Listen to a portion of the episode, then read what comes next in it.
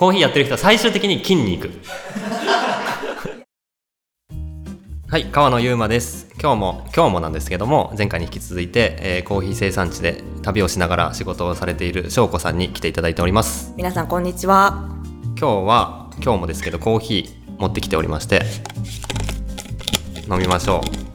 今日は結構珍しいんですけどベトナムのコーヒーを持ってきていてこれこそまさに僕が農家さんと一緒に作ったコーヒーになるのでちょっとこれをね飲んでもらいながら話していきたいと思います。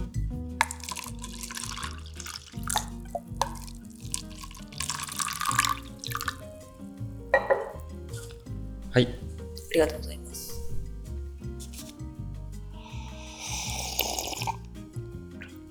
めっちゃうまいな。甘い甘いこれナチュラルですか？あこれナチュラルプロセスです香りがめちゃくちゃすごいですね。そうめちゃくちゃ甘い香りしません？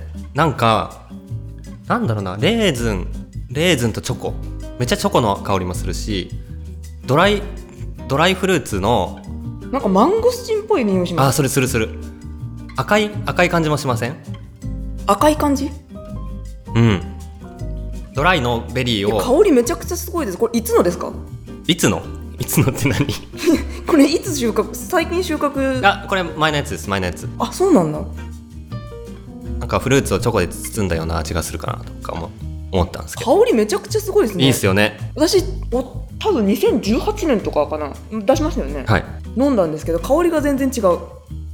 超うまい甘い香りがするコーヒーなんですけどえーっとまあバリの話を前回しててで、まあ、バリバリ島を拠点に今なんかこうコーヒーの生成所を作ったり小屋作ってツアーしたりとか盛り上げているところなんですけど、まあ、一方で同じようなことを東南アジア全部でやりたいなと思ったんですね。うん。っていうのはあのやっぱり東南アジアのコーヒー生産地ってあんまりバイヤーさんが来ないんですよ。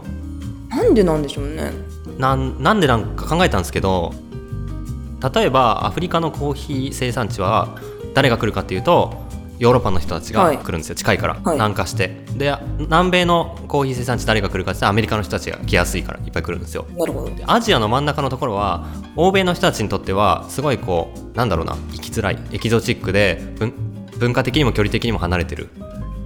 めちゃくちゃ遠いし。そう。コミュニケーションが言語も全然文化も違うし大変そう。食べ物も違うしでなかなか来ないんですよね。でそのバリ島で見た時にいやめっちゃポテンシャルあるしやる気もあるのにちょっと生成のやり方がわか知らないだけで美味しくなくなっちゃってるっていうのを見ると悲しくて、まあ、それでコーヒー生産が持続してたらいいんですけどそれでしんどいから収入があんまりもらえないから農園を辞めていくっていうのが結構あってなんか行くたびに農園なくなってるんですよ。でみかん畑になってるとか、そうそうなんだ。みかんなかったら摘むだけで売れるんでコーヒーって生成してなんか皮むきしてややこしいんで、うん。でまあいいんですけど彼らがそれでなんかね豊かだったらいいんですけど、うん飲む側だとなんかいやーせっかく美味しいコーヒー作れるのになうんみたいなで東南アジア全体的にそういう感じを受けてそれでまあじゃあ誰がその東南アジアのコーヒー生産を盛り上げるかっていうとやっぱり日本人だろうと思ってで、まあ、僕は同じアジア人なんでじゃあもう僕がいろんなコーヒー生産地行って美味しいコーヒーをどんどん作っていこうと思って、まあ、楽しかったんで。で2個目の拠点になったのがベトナムなんですね、ベトナムはなんでなんで見つかったんだろう？あググって。ベトナムググったんですか？ベトナムこスペシャルティーコーヒーファームとかではい。ググってたらなんかあって。農家さん出てくるんですよ。へえ、それで見つけたんですか？そう。でコンタクトをしてみて。で同じようなノリで、はい。農家さん経由とかで知り合いとか紹介してもらったりして、いろんなところからサンプルもらってたんですよ、はい。同じようなことやりたくて。でポテンシャルがあるようなコーヒーないかなっていうので探してて。でベトナムのコーヒー農園に1個たどり着いて場所はダラットっていう、はい。ホーチミンから飛行機で45分ぐらいかけて行ったところの、まあ、ちょっと山のエリア。で野菜とか果物とか花の栽培が有名なところなんですけど、まあ、そこで作ってる人たちがいてなんでウェブサイト持ってたかっていうとまああの結果的に後で分かったんですけど農園主の人は現地の少数民族のはい。4代目とかの女性農園主でローランローランさんっていう人なんですけど、はい。そこのコミュニティに入ってローラさんと結婚したのがアメリカ人の旦那さんで、ジョッシュさんなんですけど、はい。ジョッシュがアメリカから来てでアメリカ的な技術とか発想もあるんでちゃんと自分たちのウェブサイトを持とうって言ってあ結婚した後に2017年に結婚したんかな？あはい。でじゃあ自分たちのコーヒー生産もっと世界に知ってもらおうって言ってウェブを立ち上げて自分のウェブサイトを作ってそこで僕たちと知り合ってでまあ今になるっていう感じ。そうですよね。農家さんに直接コンタクト取ろうと思っても取れないですもんね。なかなかね。ウェブサイトとかあるわけではない。そう普通はね今でこそみんなインスタやっててコーヒー農家さん。やってますね、いや知ってます？うん。知ってますよ。もちろん見てますよ。あそうそうそう。とかでもそれも発見するの大変じゃないですか。知ってないと発見できないですよね。美味しいかも分かんないしやる気がどのくらいかも分かんないし、結構なんか買う側とか楽しむ側が農家さんとつながるっていう機会がすごい圧倒的に少ない、まあ、それは今課題だと思います。少ない。そう。つながんないからバイヤーとつながんないからどうやったら美味しく作れるかも分かんないしそもそも美味しいって何なのかとか美味しくしたところでどうなるか高い値段でどう買われるとか誰が飲んでくるとか何にも分かんない。つながってないの。だからただこう孤立した山奥の中で代々やる言われてきたままのやり方でコーヒー作って、よね。なんかまあ良ければいいんですけどもっとなんか良くなる余地が僕はあるなと思ってなんとかしたいなと、まあ、やってるところなんですけど。そうなんですよね。あのほ他の人から知られないことにはやっぱり彼らも広げられないし、そうそうそうそう。そうなんですよね。そこなんですよね。そう。でそのベトナムの農家さんはウェブサイト作ってからあのブルーボトルのバイヤーがやってくるようになったりえー、そうなんですか。ウェウェブサイト作るのマジで大事ですね。フランスのパリのクチュームっていうロースターのバイヤーがやってきたりとか。ウェブサイトも英語ですか？英語のページを作ってそうなんだ。それめちゃくちゃ強いですね。めちゃくちゃ大事ですね。で、まあ、僕はそこでうーんと2018年とかから彼らに知り合っと知り合って現地行ってでそれも同じようにクラウドファンディングで集めたおお金で設備を整えて、はい。でバリと同じような感じで、まあ、生成を美味しくしていって。そうなんですね。ベトナムは私行ったことがないんですけどそはい。はの生成所の方は行ってないんですけど、どういう設備作ってるんですか？まあ、バリ島と基本的に一緒です、まあ、バリ島もと並行してベベトナムとプロジェクトを進めたんですね実は、はいはい。なのでバリ島のコーヒーの生成のやり方もそのベトナムのこのローランさんに割と教わった部分もあってなるほど。もうやばいんですよ。あの全部手作業。もうおかしいおかしい全部手作業？もうなんか最悪なんか彼彼女が言うには椅子とテーブルと桶があればコーヒー作れるよって言うんですよ。ぐらい全部手作業で積んでより分けてより分けるのも8時間かかるんですよ、全部赤いのと緑のやつ分けるのに、ほいであ分けた赤いやつその日中に夜夜中になっちゃうけど皮むき器通して皮むきしてしたやつをえ皮むきも手作業ってことあ皮むきはもう機械です、まあ、でもそれは一番安い本当は数万で買えるやつで,、はい。でそれで回したらあとは、えー、と発酵タンクに入れてでそれを桶で水洗いしてでそのまま、まあ、乾燥台があって乾燥してっていうもう本当にシンプルなやり方で作ってて割ともう全部手でやってるんであの水の洗い水で豆の洗い方とかめちゃくちゃ徹底してるんですよ。で、まあ、そのこういうところにこだわってるみたいなところをまあ引き出していいところを、まあ、その彼女と一緒にバリに行って伝えてもらったりとかしてで、まあ、バリのコーヒーも美味しくするしベトナムのコーヒーももっとこういうところこうした方がいいんじゃないかとか僕が味でフィードバックしたりしてで一緒に設備をアップデートして乾燥台じゃあこうしよう何段何段構成にしようとかもうちょっと広い方が生産量上がっていいんじゃないかとか、今の課題聞き出してあの一番忙しい時にチェリーがきすぎて乾かす場所ないから地面で乾かして品質が落ちるってことは乾燥場が広くないとダメとかを決めて何を作るか決めてみたいなことやったのが2年前とか3年前くらいかな。そうなんだ。それですぐあのライトアップコーヒーでもベトナムはいはい。の豆出しまし出しました？し出しました出しました。それでまだ作ったからには買うんで買うからには売るんですけどもう速攻で美味しくなって。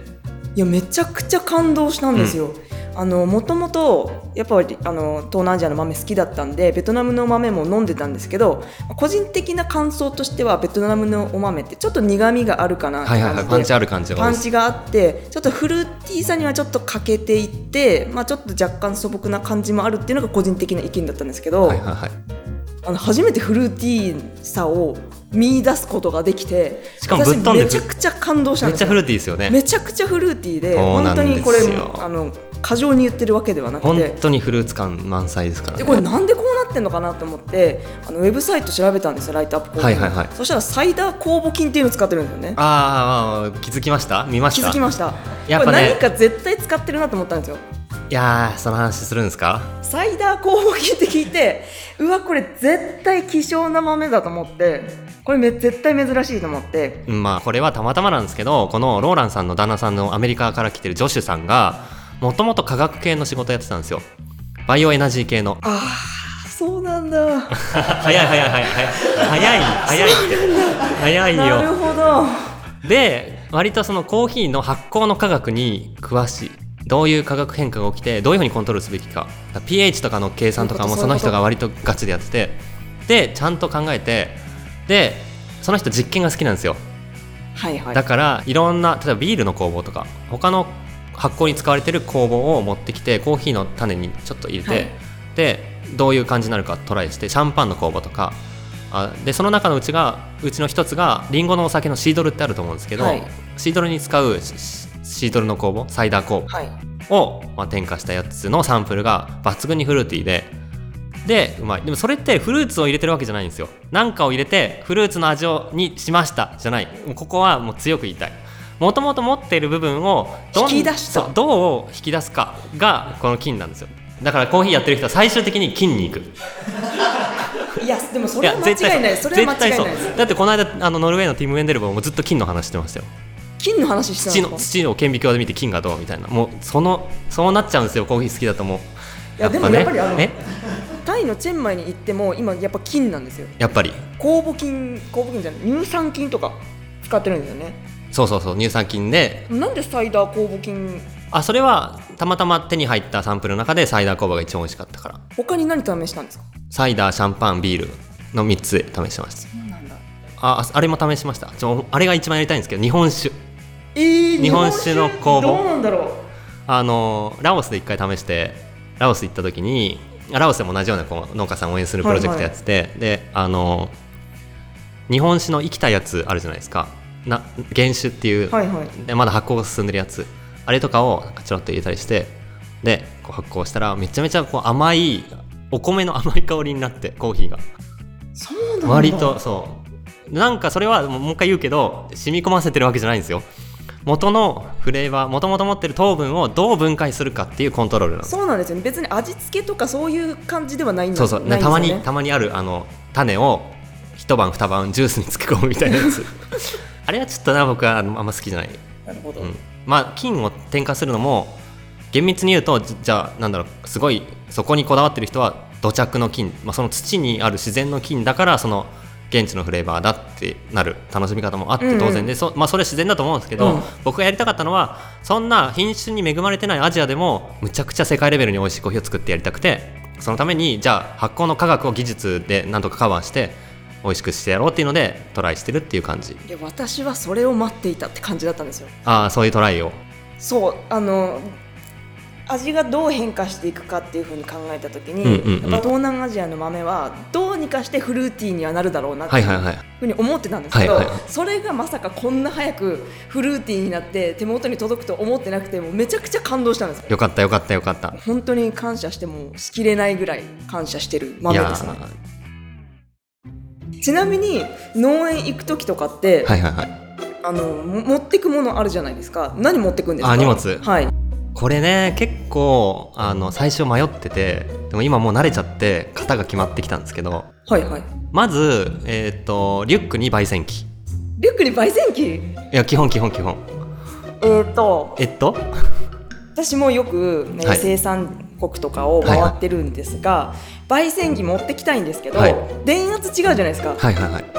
それどういう焙煎機持ってくんですか？あーその電圧に対応してるやつを持ってくんですよ。え？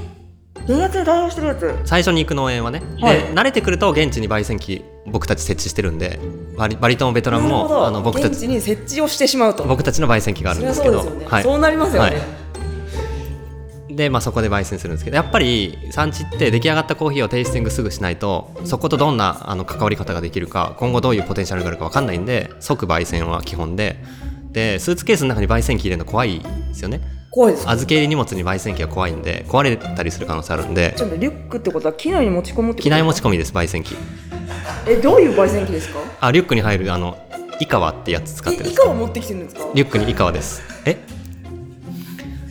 えはいはいはいはい。であの、まあ、大体なんか止められるんですよ焙煎機リュックに入れてあの止められますよね。入るとこ、はい。ゲゲート入る前の荷物チェックの時に、これなんだ？絶対言われるんですよ。もううるせえなと思いながら。焙煎機じゃんって言いなが こららこらこらこら。口が。焙煎機じゃんって。で焙煎機って言ったらややこしくなるんで大体コーヒーコーヒーマシンとか。コーヒーマシン。コーヒーメーカーとか言ってあーみたいな。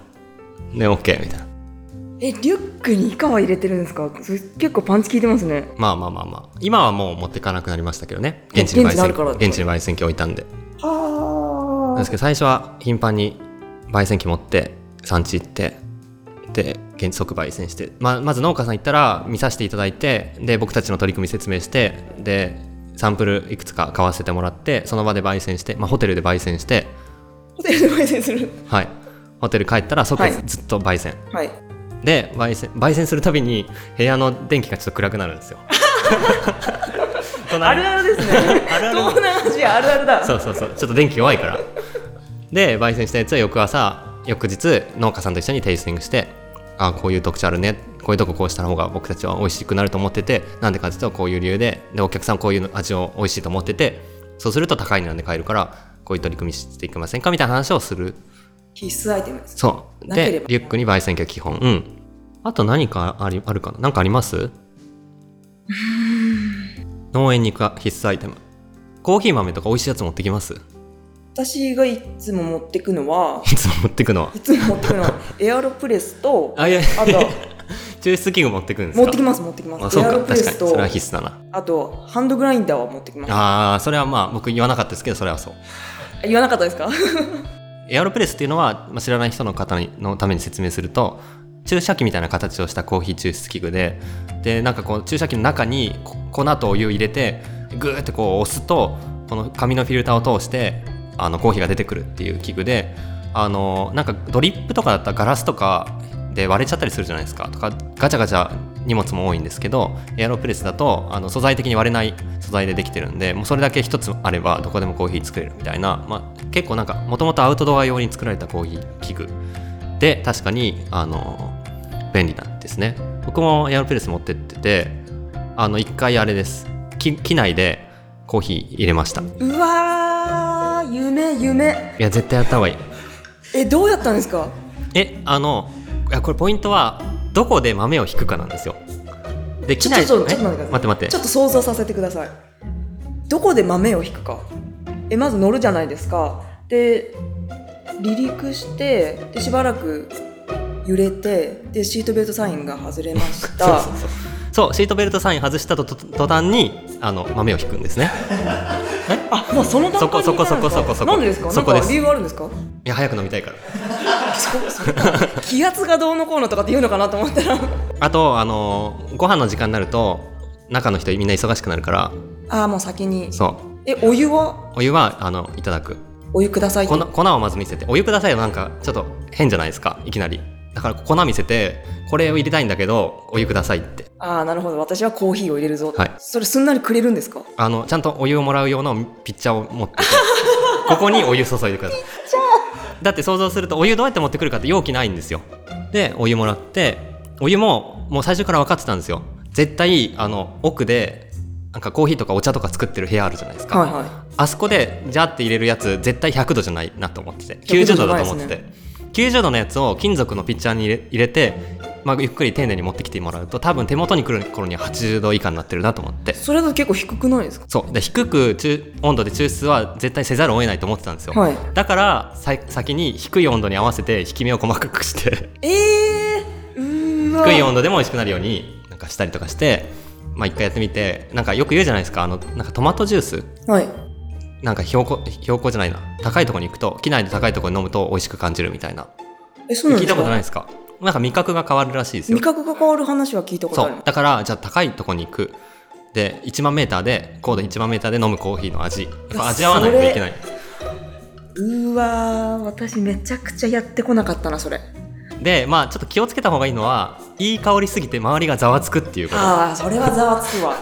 いやだってエチオピアをあの席でシートベルトサイン外れたと同時に入れ始めたらまあすごい充満するんですよね。そこだけちょっと恥ずかしいけど僕はそこで2杯目作ってみんなに振る舞ってあげたんでえ振る舞ったんですか？あ飲みますみたいな。やばい。めっちゃジャパニーズホスピタリティ。そうそこはホスピホスピです。ホスピーすごい。空の上コーヒーやった空の上コことーヒーないなはやった方がいい。これ絶対やりたい。高度1万メーターコーヒーか。ら絶対やりたい。やった方がいいやった方がいい。周りにあ味変わるんですかやっぱり？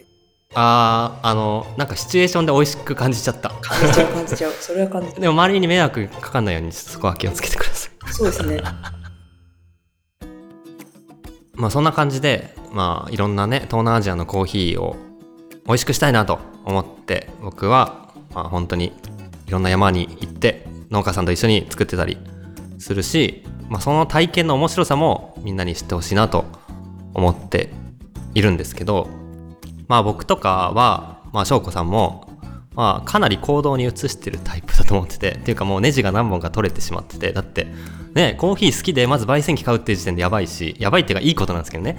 でもなかなかやりづらいことだと思うしじゃあそれで実際に生産地で仕事をできるような形にして生産地に行くとかもまあなんかよくやるなって思ってる人もいるのかなとは僕は思うんですけどいやでもなんか楽しんだもの勝ちなのかなと思って気になることあったらやってみようよって僕は思うんですよね。なんなんだろうな。